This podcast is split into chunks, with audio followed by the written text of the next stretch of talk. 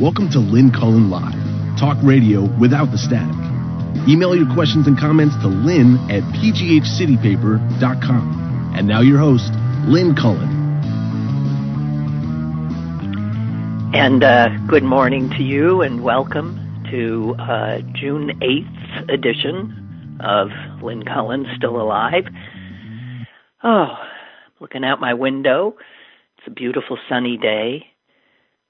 I can hear the birds singing in the trees, and every once in a while the the rotors of a helicopter that had been very loud just about 40 minutes ago now a little bit more off in the distance and uh, it is yet another protest march um, in my neighborhood going on now. A little more about that in just a bit. Uh, okay.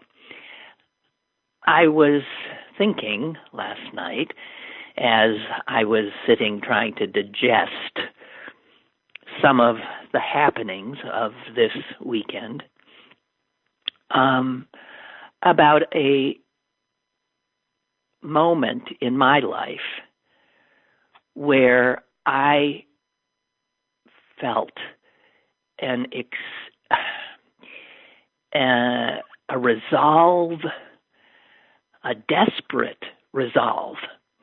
It was the first time in my life I had felt what I was feeling I was sitting in a classroom in my elementary school. I was in third grade. The teacher, Mrs. DeWitt, had just said, Now we are going to, for the last time, go over how to tell time. And I felt such foreboding, such fear, such desperation, but it led to resolve because I couldn't. I was in every way a very good student, but there was something about the face of a clock that terrorized me. I couldn't ever get it. And Mrs. DeWitt said, I know most of you children already know, but this will be for those of you who still haven't learned, this is your, you know, essentially uh, what I was hearing, this is your last chance. And I remember feeling like, you've got to get it. And you've got to not look like you're trying as hard as you're going to look because I didn't want people to know I didn't know. It was something I was ashamed of.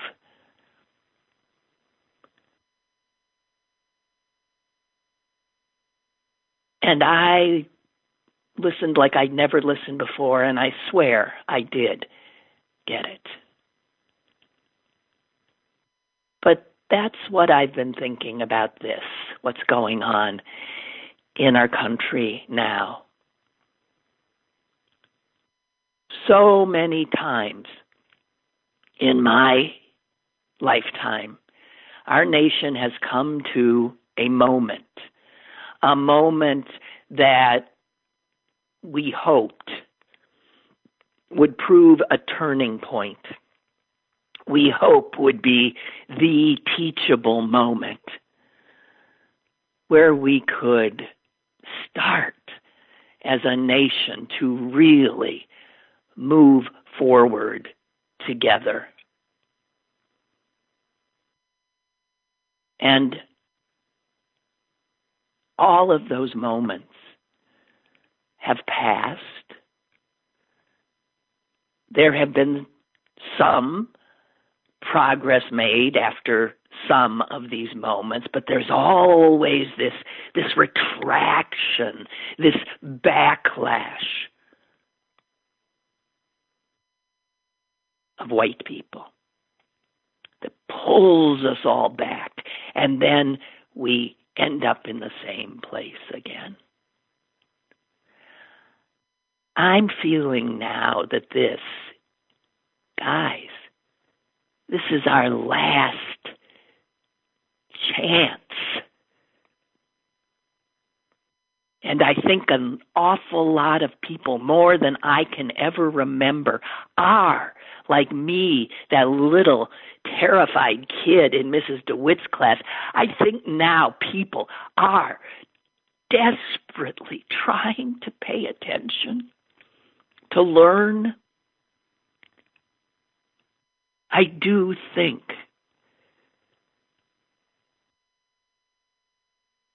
that this is our chance.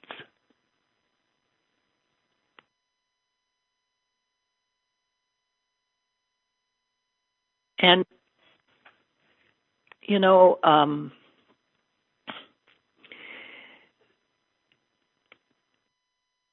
in the period in this nation's history when I was a young person in the streets uh, protesting, it was protesting about civil rights, protesting about the Vietnam War, protesting about women's place I was out there in the 60s and the 70s. But in the 60s, this country saw conflagration and rioting in the nation's cities. They were set afire. And the president at the time, Lyndon Johnson, said we've got to understand what's happening here. So he did what presidents do. He created a commission. And it was a bipartisan commission. And it was made up of, uh, I don't know, the Republican office holders, Democratic office holders, uh, I think uh, the NAACP was in. I think there was some police chief, uh, or there was. It was a pretty good, uh, you know, diverse representative group. It was uh, chaired by the governor of Illinois, whose name was Kerner And they did their homework. They talked to the people who had rioted. They tried to understand what was going on. And in 1968, they put out their findings the Kerner Commission report. And you know what? If you read that now, it could well be a report written right now.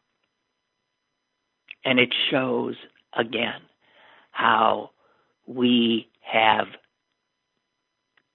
missed the opportunities of these teachable moments. We have not paid attention. We have not learned much of anything. Listen to what the bipartisan Kerner Commission signed off on. I'm going to read just one little part, okay? 1968. In this part, they're talking about the role of the police in causing the unrest and exacerbating unrest. Remember, bipartisan commission. Quote, the police are not merely a spark factor. To some Negroes, police have come to symbolize white power, white racism, and white repression.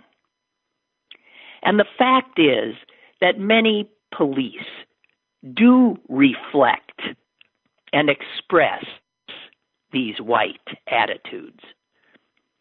The atmosphere of hostility and cynicism is reinforced by a widespread belief among Negroes in the existence, in the existence of police brutality, and in a double standard of justice and protection, one for Negroes and one for whites.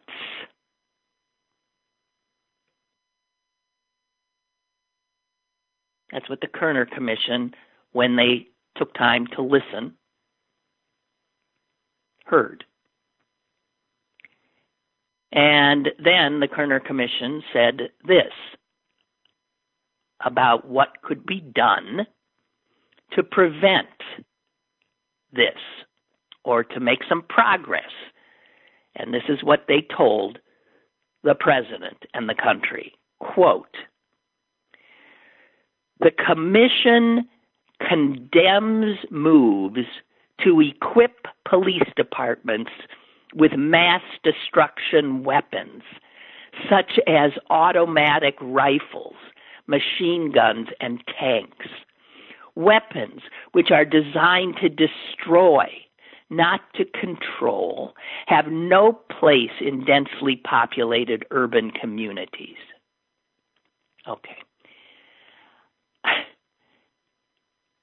1968, the Kerner Commission. And it's worth reading. It's worth reading to see the sort of endless loop that we have been on and how we need to break it, break it. And now is a possible moment. Something different is going on. As I said, I heard the helicopters over my house again this morning, and I thought, what? They've been over my house almost every day because there have been lots of demonstrations in the east end of Pittsburgh where I live.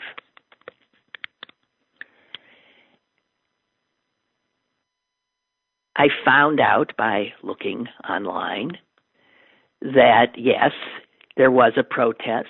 It had begun just a few blocks from my house at Sterrett Middle School in Point Breeze. And it was a march of teachers and staff and some students of Pittsburgh Public Schools. And they were marching from Sterrett to Colfax School in Squirrel Hill. And I guess no march can happen without what? The police putting up uh, helicopters? Teachers and staff people can't march down the street here in the East End without uh, helicopter constant overhead I guess taking pictures. I don't know. What are they there for? I don't quite get the helicopters. Um, I heard the helicopters, as I said, all weekend. On Friday, they were really loud again, and I was, I was sitting here, actually trying to write something about uh, George Floyd for an event that I had to MC, a virtual event. So there I am thinking of what it, what to say, and that noise, that din over my head. And my phone rang, and it was a friend, and she said, Are you at the demonstration? It looks like it's heading right over to you. And I said, Well, I hear the helicopters. And I grabbed my dog and ran toward the march. And so I I joined this march. It was a march of overwhelmingly white young people. Um, it was called the Allies March which explains the all sort of almost all white uh, nature of it. And I, as I said, I'm a veteran of an awful lot of very large protest marches in the 60s, 70s, and some after. I was blown away by the seriousness of these young people. Uh, there was no sense that of sort of frivolity, which every once in a while you could get in some marches. A sense of, you know, wow, isn't this neat? Look what we're doing. None of that. None of that. Deadly serious, all masked, extraordinarily well organized, clearly marked people who were marshals, clearly marked people with uh, red masking tape crosses uh, on their backs that had medical supplies. People clearly charged with keeping the uh, protesters hydrated, and they had sunscreen and uh, you know truly Gatorade and water. And when the marchers stopped and sat or knelt, you could hear a pin drop as they listened to the speeches that were given. And the speeches were extraordinary too, and by young people with such passion and coherence. And at one point, when the march left a little green called Lyndhurst Green, uh, which borders on Beechwood Boulevard. They had sat there for a bit and listened to speeches. As they got up to go, they were they were told by the organizers, remember, leave nothing behind, no trash, nothing. We will leave this place cleaner than when we came. And they did. I was so impressed. And I couldn't help but leave there and for the first time feel hope. That these young people who are facing such an uncertain future that these young people might save us.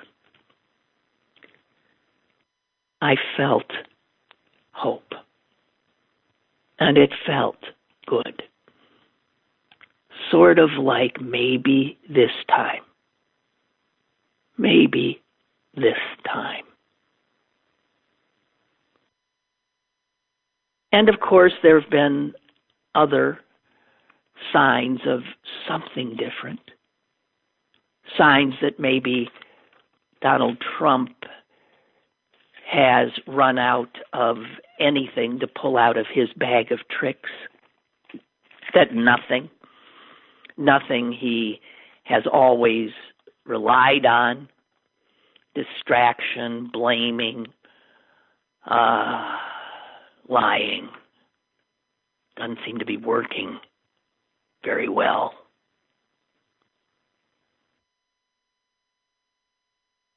Jennifer Senior said it's a perfect image of him. She said he's flailing like an overturned turtle.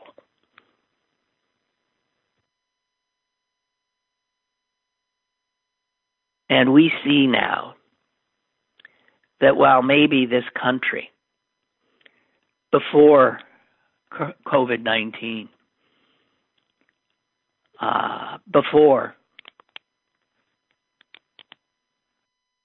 George Floyd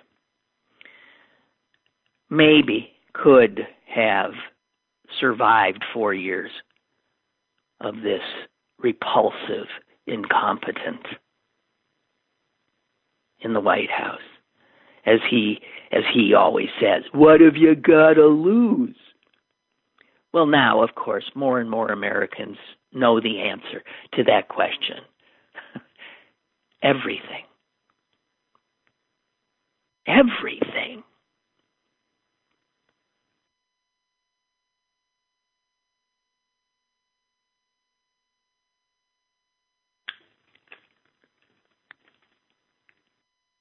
And now we hear talk of uh, defunding police. Um, nobody knows exactly what that would mean, and it would mean different things for different cities that, in fact, move to pull money from the budgets for police and uh, give that money to other places in the community, like the people, like helping people. Um, I'm going to leave that for a while because that's something that we're going to probably see more and more of, especially with uh, the um, Minneapolis uh, City Council even going further than that and saying that they have enough people on uh, signing on at in their city council to literally abolish their police department to you know destroy it and start over. Now that sounds frightening actually but i'm sure it would be something done incrementally. Um, so of course, uh, some people are, are freaking out now about that. Everybody just take a deep breath. What's happening now is something that should have happened a million years ago. Because our police culture in this country is in need of abolishment. It is a culture suffused with brutality and with racism. And it is part and parcel of the problem. There's that wonderful, famous quote from 1968, the Chicago uh, Democratic Convention. I was there um, where the mayor of Chicago at the time, Mayor Daley, the first, I can't remember the first part of it, but he hotly to people who suggested that it was the Chicago police who were rioting, not the protesters, that it was the police who caused. He said something like, "The police are not there to create disorder. There, the police are there to preserve disorder. and I thought, yeah, well, they're doing a hell of a job. But I want to share some words with with you uh, written by uh, Jamelle Bouie and uh, talking about police and accountability, and police and history. African American observers have never had any illusions about who the police are meant to serve and protect. The police, James Baldwin wrote in his 1960 essay about unrest in Harlem, now, this is interesting because I already quoted the Kerner Commission to you. That's from 68. Here is James Baldwin in 1960. And again, all of this was put out there for us if we could listen to it and take it in. And the overwhelming vast majority of America did not bother. We cannot afford to do that again. James Baldwin. The police represent the force of the white world.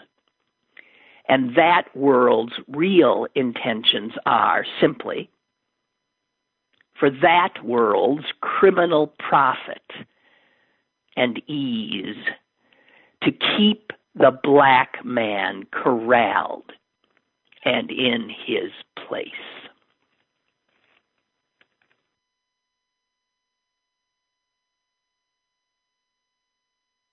Police presence in urban America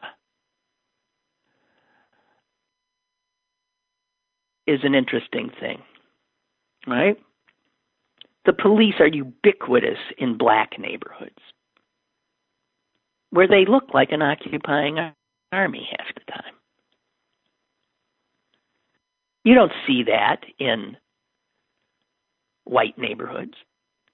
I remember once as a TV reporter, so this would be in the 80s, um, that the police, and they did this every once in a while, usually for some reason, needing good PR or something, they would call the newsroom and say, hey, we'd be willing to take uh, one of your reporters and photographers with us. Uh, we're going to be doing some drug busts. And uh, you can come along. Oh, yes, of course. Well, we like nothing better. Great video. Are you kidding me? So eagerly, a reporter and a photographer would go along with the cops. And of course, where'd they go? Not to my house where I was probably smoking a joint. No, they went to the hill. They went to Homewood. And with cameras rolling, they busted up somebody's house to get their marijuana, trotted them out handcuffed with the TV cameras, lights on them, always black people. And I remember saying to the assignment director, they would never invite us along if they were doing that somewhere in Squirrel Hill. And you know what? They wouldn't be doing it somewhere in Squirrel Hill. So, media were always used and still are by police to give a certain picture to the American people of what crime looks like, what criminals look like.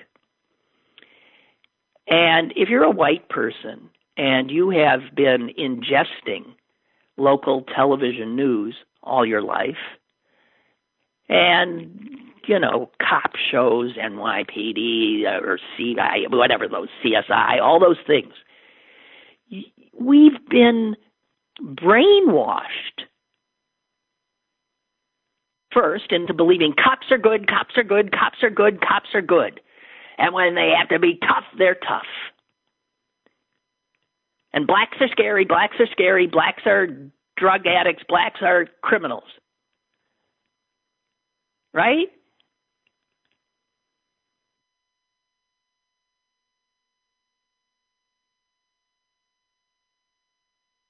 So black people know that those cops in their neighborhood aren't there to really protect them. They don't feel like they're there to protect them, and I would trust that. They would know, right? So Jamelle Bouie says this if you are trying to understand the function of policing in American society, then even a cursory glance at the history of policing in America would point you in the direction of social control. And blackness, in particular, was always seen as requiring a level of permanent supervision and sometimes direct domination. You don't have to tell me that that's not true because you know it is true. We've seen it. The simplest answer to the question, why don't the American police forces act as if they're accountable to black Americans, is that they were never intended to be. Jamelle Bouie.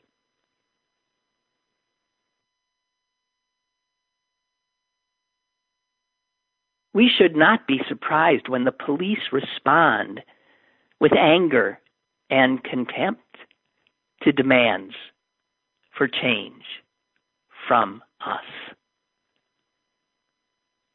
Nor should we be surprised by their love of Donald Trump, who has been inciting them to be even more violent.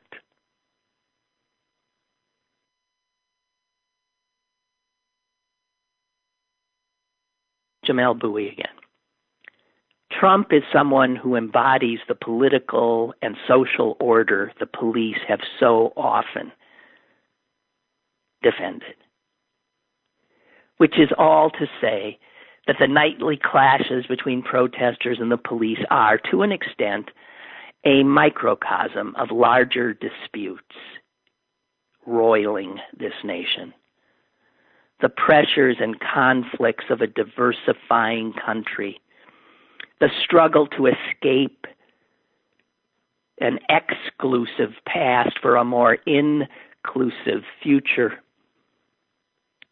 and our constant battle over who truly counts, who can act as a full and equal member of this society, and who does not count.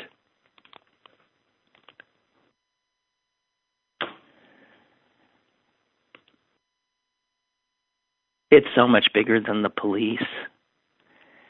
They are the brutal arm of a white corporate power structure.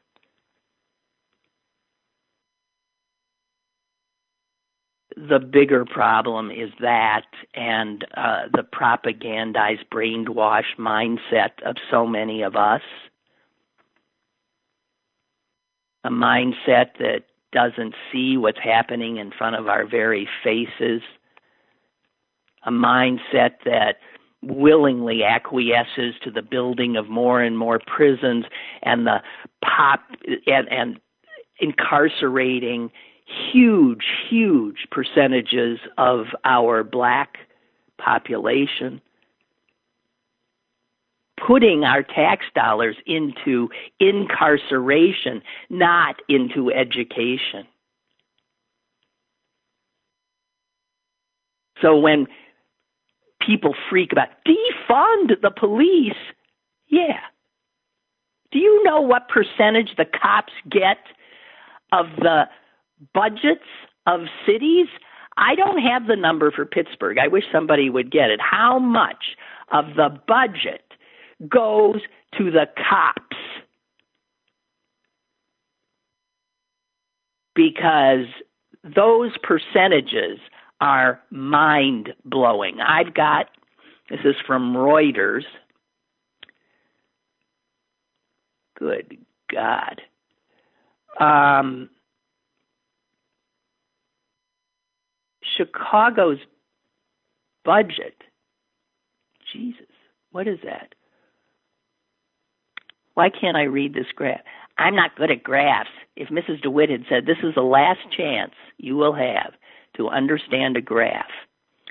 Uh, Oakland, Chicago, Minneapolis, Houston, um, humongous percentage of their, this is why I can't get the bottom line and I'm unable to see it, um, over 50%.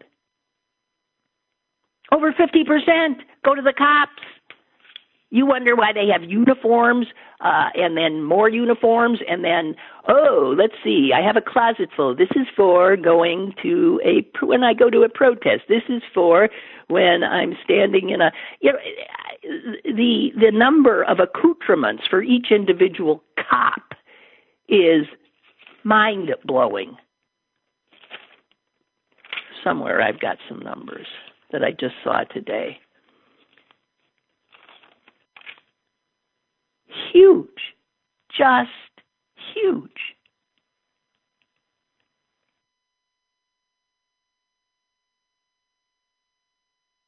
And I can't. Damn. I always think I have this stuff for you, and then I try to get it up on my computer, and I become an old lady. Like, what? I don't know how to do this. Um, so, damn it. I will get the, if anyone has those, um, ooh, ooh, I think maybe I got a chance here. Here. Um, okay. Let's look at numbers. Come on, baby. Give me. I'm sorry. Still not finding what I want to find. Um. Oh, maybe this is it. Okay. Here it is. I finally got it. Thank you. The percentage of money that police departments get is often the largest expense in in cities. I mean, no one gets anywhere near what the cops get. Okay. Minneapolis, their percentage of the budget is closing in on 36%.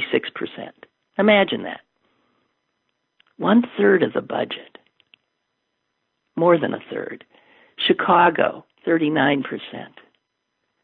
Oakland, California, 42%. Now, New York City, which has a larger police force than probably a lot of countries in the world have military forces um, that aren't as big. But believe it or not, it says here in this Reuters reporting that New York's budget, only 8% of their budget goes to the, the cops, which I find astonishing. Los Angeles, over a quarter, St. Louis, a third, and on and on and on. Where else could that money go? Are you kidding? Where else could that money go? People say, you can't defund the police. Well, we've sat by while we've seen public education defunded, right? Public transit defunded, social programs that help the least of us defunded, slashed. These are choices that we make that show where our priorities lie as a people. The money spent on police who aren't exactly, as we see, doing a hell of a job, could be better used, diverted to social programs. There are police in our schools, but there isn't a nurse. There are police in our schools, but there's not enough social workers or psychologists. All of the stuff drug addiction, mental illness, homelessness, stuff that could be alleviated, ameliorated, helped hugely by some funding. These things go begging but the cops never go begging.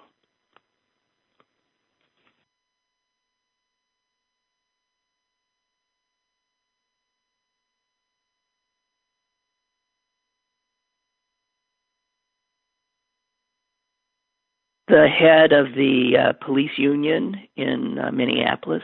Have you seen him? Wow.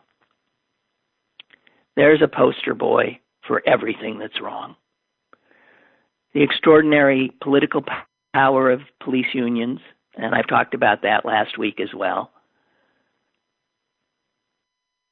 I have been a union representative. I have been a union delegate to a labor council.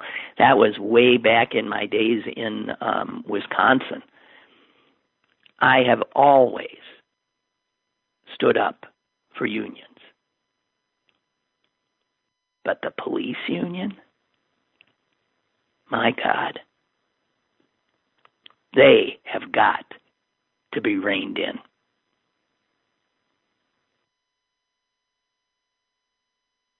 Our politicians are terrified of them.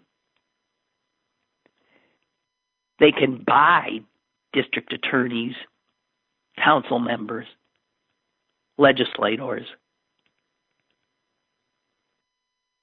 There was a Minneapolis uh, city councilman who, before all this, had been talking about we've got to pull some money out of the police department and we need to create uh, something that deals with violence prevention. And you know what happened? The police in Minneapolis, in an absolutely illegal action, stopped responding quickly to any 911 calls that came in from this guy's constituents.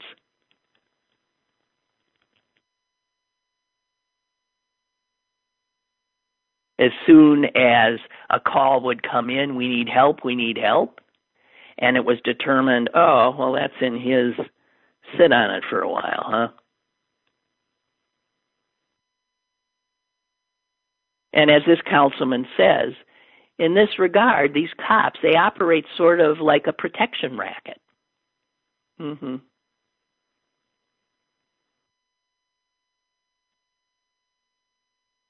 The head of the Minneapolis Police Union is, uh, there's a picture of him uh, gazing with adulation at Donald Trump at a rally. This guy, his name is Bob Kroll, he uh, he has often referred to protesters as terrorists. Man, I'll tell you, when my dog and I walked with those terrorists on Friday, we were a nice bunch of terrorists. This guy, who is the head of the police union in Minneapolis, um, has been the subject of at least 29 complaints against him as a cop.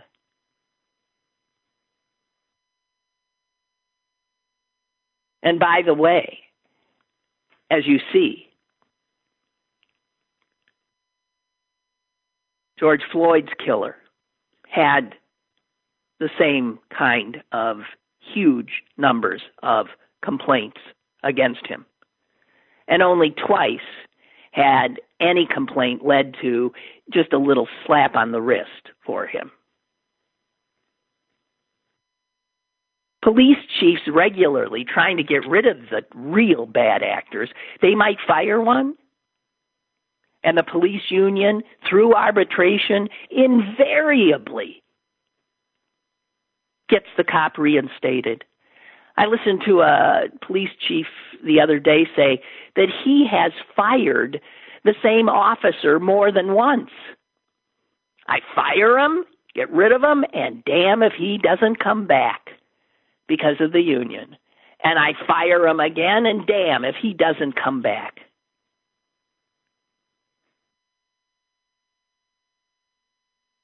Any attempt to defund or get a handle on police culture is going to be an extraordinary fight. And I wouldn't put it past the cops to do the kinds of things that th- they did in Minneapolis and more. Now, I must say that since the first few days of protest, the Pittsburgh police seem to have gotten control of themselves a bit. and they seem to be handling this better. The march I was at, they were not all that visible. They hung back like a block or two. They sat on their motorcycles in the residential uh, streets behind where the protests were.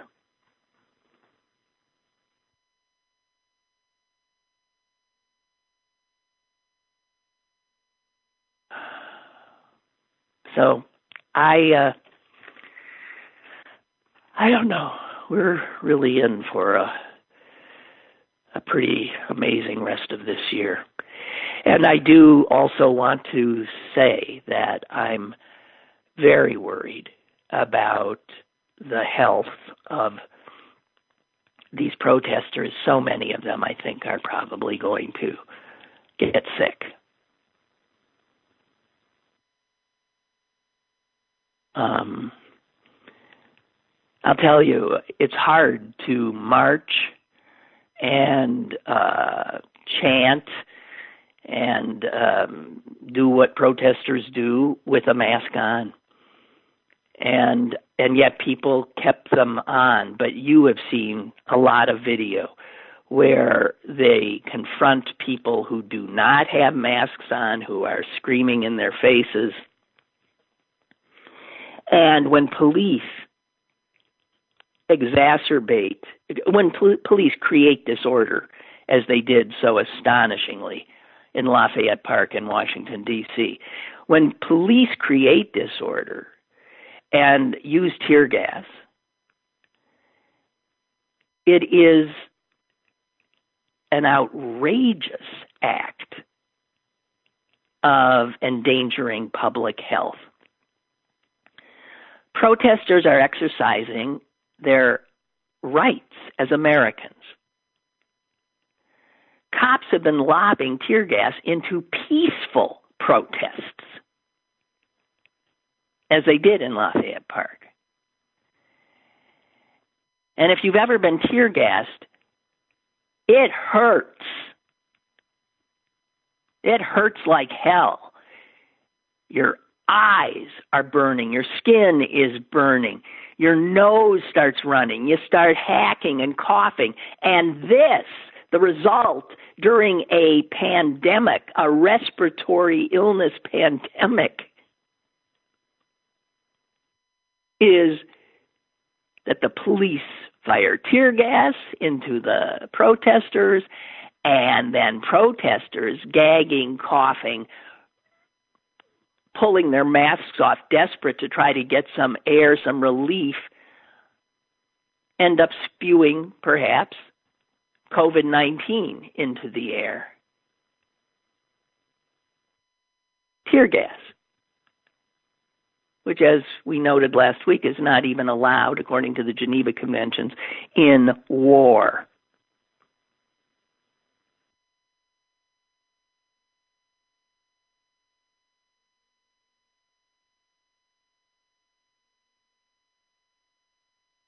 But there are some hopeful signs. Robert E. Lee's statue going down. The Confederate flag going down. Boy, is it about time! And it this will be fought like like hell, right? I mean, I can't even imagine. But I have here the um,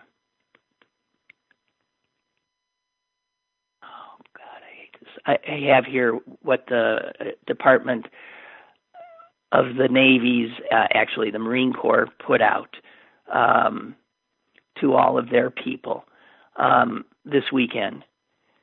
And it, if you haven't seen it, the the big headline is this is an official document coming from the Marines removal of public displays of the Confederate battle flag and it flat out says depictions of the Confederate flag are unauthorized in public and in workspaces um, on all installations. Depictions of the flag on bumper stickers, on clothing, on mugs, on posters, the flag itself, etc., are banned. And then the Marine Corps says this The Confederate flag has all too often been co opted by violent extremist and racist groups whose divisive beliefs have no place in the Marine Corps. Our history as a nation and events like the violence in Charlottesville in 2017 highlight the divisiveness the use of the flag has had on our society. This presents a threat to our core values unit cohesion, security, and good order and discipline. It must be addressed. Uh, we charge commanders with the authority and responsibility to take all necessary and lawful measures to maintain law and order and to protect installation personnel and property. The Corps shall remove the Confederate battle flag from all installation public spaces and work areas to support our core values. Okay, it's something. It's something and it will be fought and pushed back upon. Yes. But as many have pointed out, you'd be hard pressed to go to any uh, other nation where there has been a civil war or some kind of horror. And after it's over, to see statues of the losers, statues of the traitors in our case, the adulation, the uplifting of the very values that were defeated in the Civil War you don't see any pic- pictures or statues of Hitler in Germany, of Franco in Spain.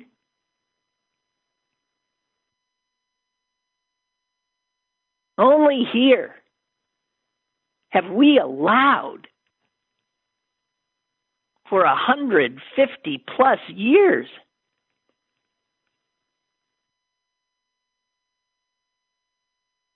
the enthronement, the and and let's be clear about what that's about. It's about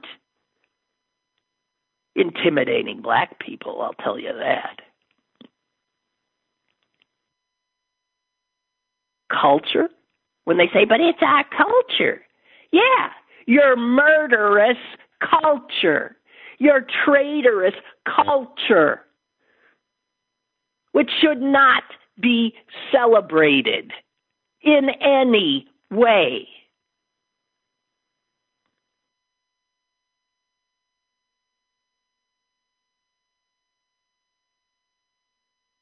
We have a caller.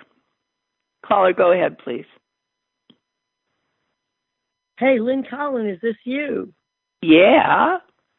Wow. Hey, I, this is Linda Wellner. I think I called you about a month ago and talked about, of course, the cyclotron of the heart that nobody knows about. Uh, but I was just catching what you were saying, and almost everything you say, I have something to say about. But I have decided in my life to approach it with humor and in fact, I've taken lessons in arcade comedy, and I'm very excited to finally maybe find a forum for which I can speak about exactly what you're talking about, every single level that you're talking about. And I think that there's some things people don't know at all. They don't know, first of all, that Aryans and Caucasians are not the same. Okay, let me just say there are many races of men, and one of them is human. I think all of us women, but I'm not sure about what borderline people are because they've suffered so much.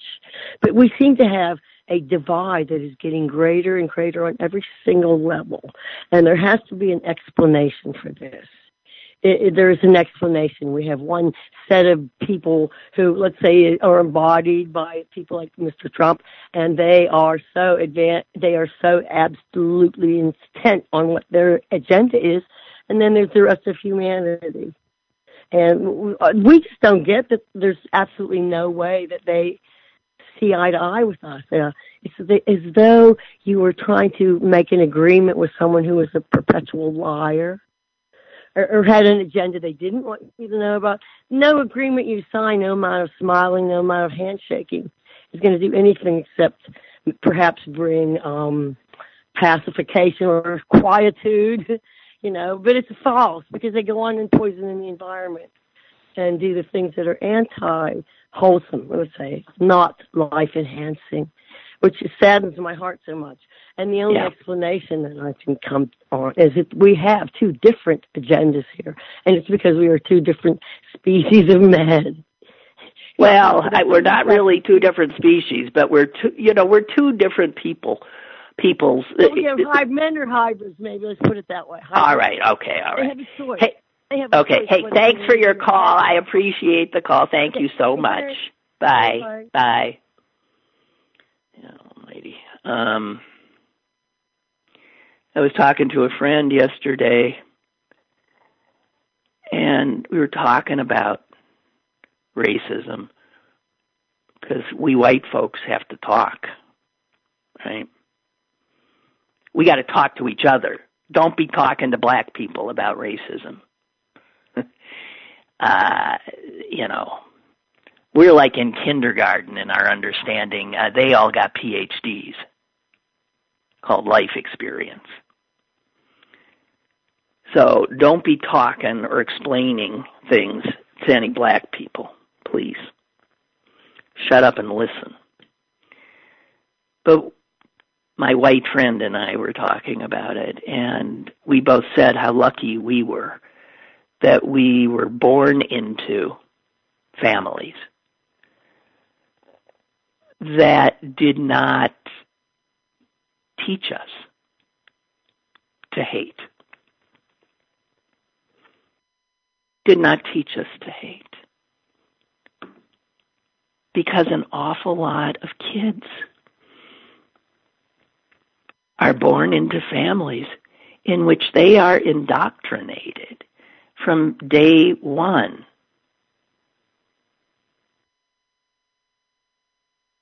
To fear and hate other people.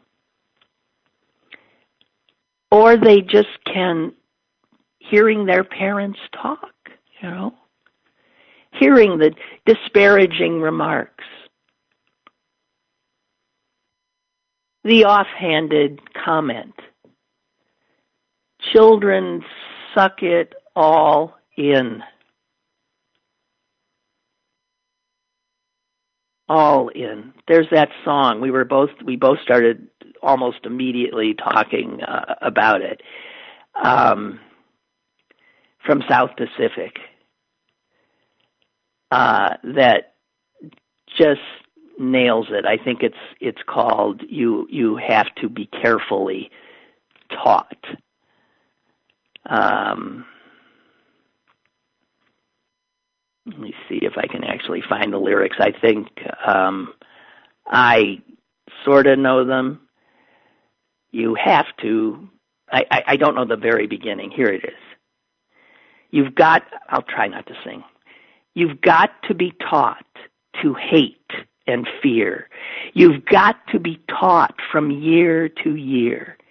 It's got to be drummed in your dear little ear. You've got to be carefully taught. You've got to be taught to be afraid of people whose eyes are oddly made and people whose skin is a different shade. You've got to be carefully taught. You've got to be taught before it's too late. Before you are six or seven or eight. To hate all the people your relatives hate. You've got to be carefully taught. You've got to be carefully taught. And what we are seeing is that millions and millions and millions of Americans have been taught to hate, taught to fear. They have been indoctrinated before it was too late. And by the time that happens, it takes some serious undoing. Because I know many people who were taught to hate and fear, who re educated themselves, who worked on themselves. We all, we all have work to do.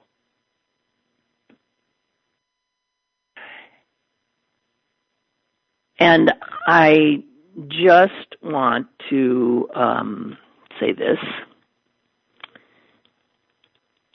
One of the things I saw um, over the weekend on Twitter that took my breath away because there's a lot of stuff happening now that takes your breath away, right? Fox News. Fox News actually had a segment. I'm looking at a screenshot of, of a graphic that they used. This was um, in a business report on Fox News of how the stock market was going gangbusters. And Fox News actually put up a graphic. Perhaps you've seen this.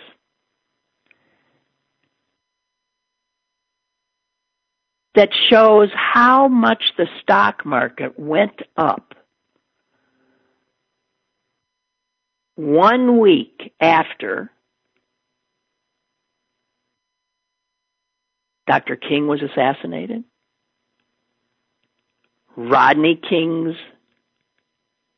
cops acquittal, Michael Brown's death, and George Floyd's death. We've seen what's happened to the stock market since George Floyd's death. It's gone crazy. Crazy. Man, those guys in the market are making money hand over fist. Meanwhile, people are dying. The market loves it. Fox News actually had a graphic MLK assassination and the graph showing good for the market.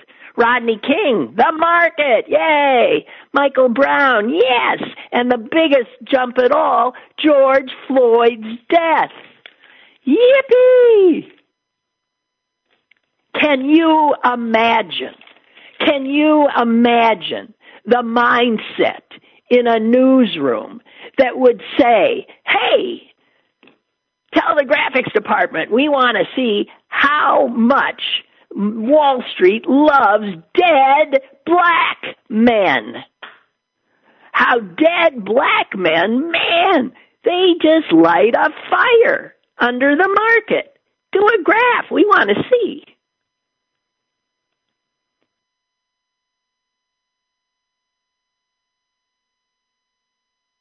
It is rare. But I saw, I think yesterday, that Fox News actually apologized. Apologized. That's a rarity.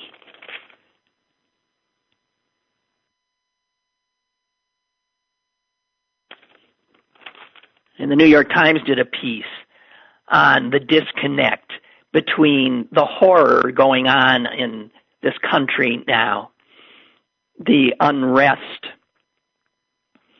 the deaths from the pandemic, the anxiety, the fear, nothing is the same, over a hundred thousand dead, incredible tensions.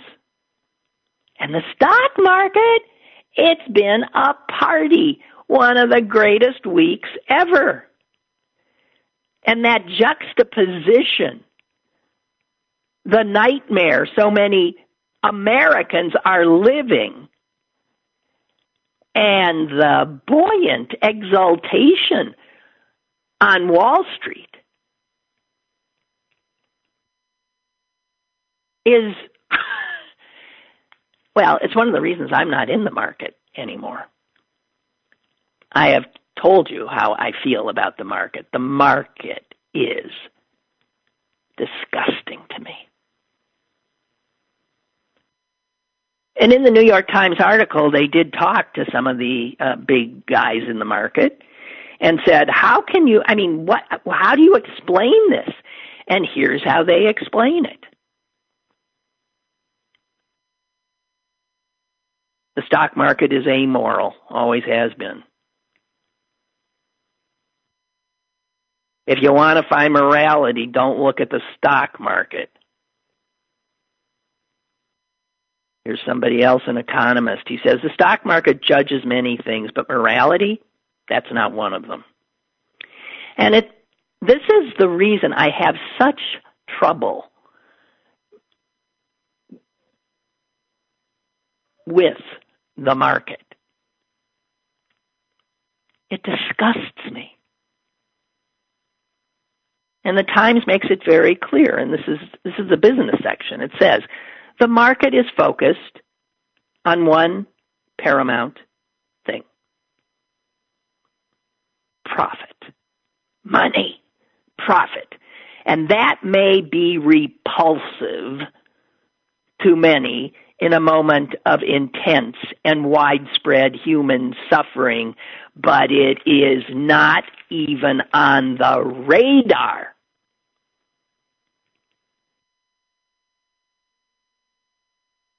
of capitalism. As I once famously said and then disappeared from that television show, Capitalism is not a moral system. The stock market knows nothing of morality. It knows only one thing. Greed. Greed. More, more, more, more, more.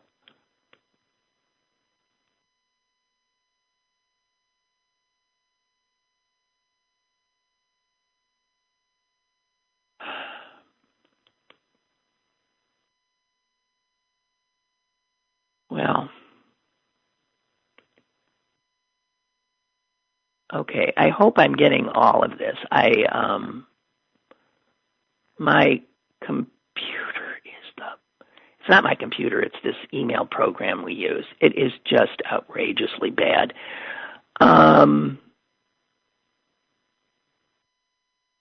Father Joseph sent me something. Can I? I I'm going to read what I can see. It might be all of it, but I doubt it.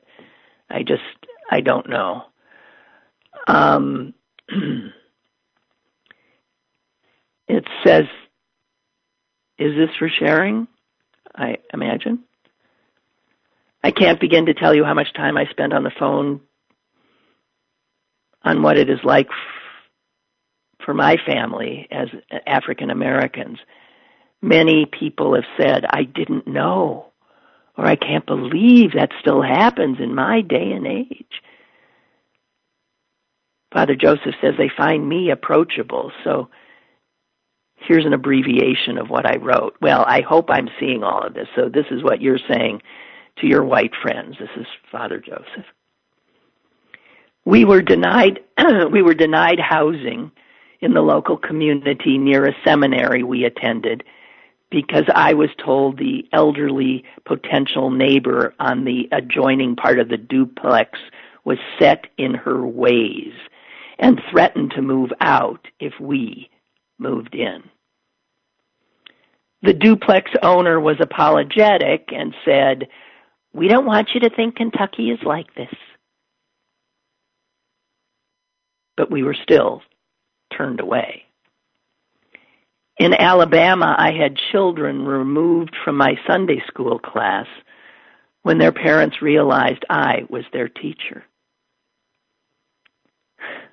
Boy, you know, that just think of that. Think of that. So these are Christians. These who want their children to be taught the the tenets of their faith. and they pull their kid out because the person teaching has too much melanin, I guess. What?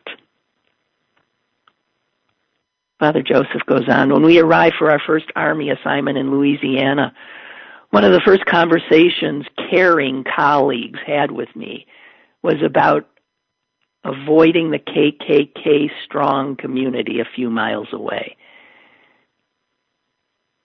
These are the nicest stories I care to share. We are careful about where we go. We keep video recording devices close at hand when traveling by car or even jogging to stay fit. And we make helicopter parents look like rookies when it comes to doing all we can to ensure our sons are aware of and prepared for mitigating risks due to racism. Wow. Well, that's from Father Joseph, who I, many of you did not know was black. He's black. He's black, he's military, he's a priest, Orthodox priest. So he he is able to um, marry and have children, and he has children, his sons. And as he says, he and his wife make helicopter parents look like rookies. But unlike helicopter parents, who are helicopter parents because they just want to get their kids into Yale or something, he's talking about just trying to keep his children alive in a racist country that he spent a lifetime serving in the military, as so many other black Americans and brown Americans. God help us if we don't get it. Anyone who's white and talking to you and says anything like, well, I understand when they're saying but, as soon as the but comes out of their mouth, stop them. Stop them. Because that's where, that's where they start to belie what they don't even recognize as their own bigotry.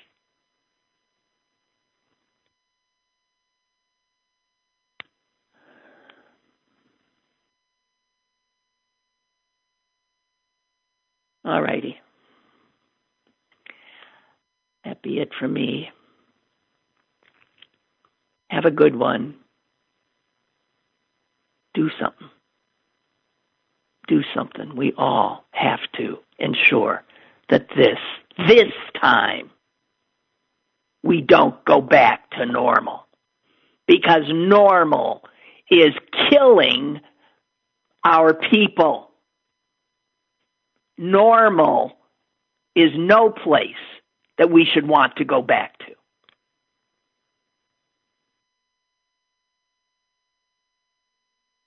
Love you all. I do. I do. Talk to you tomorrow. Bye.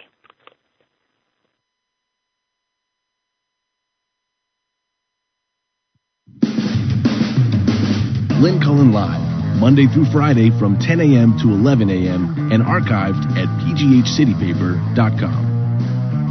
The opinions expressed on Lynn Cullen Live are those of the host and do not necessarily reflect the viewpoints of Pittsburgh City Paper or its advertisers.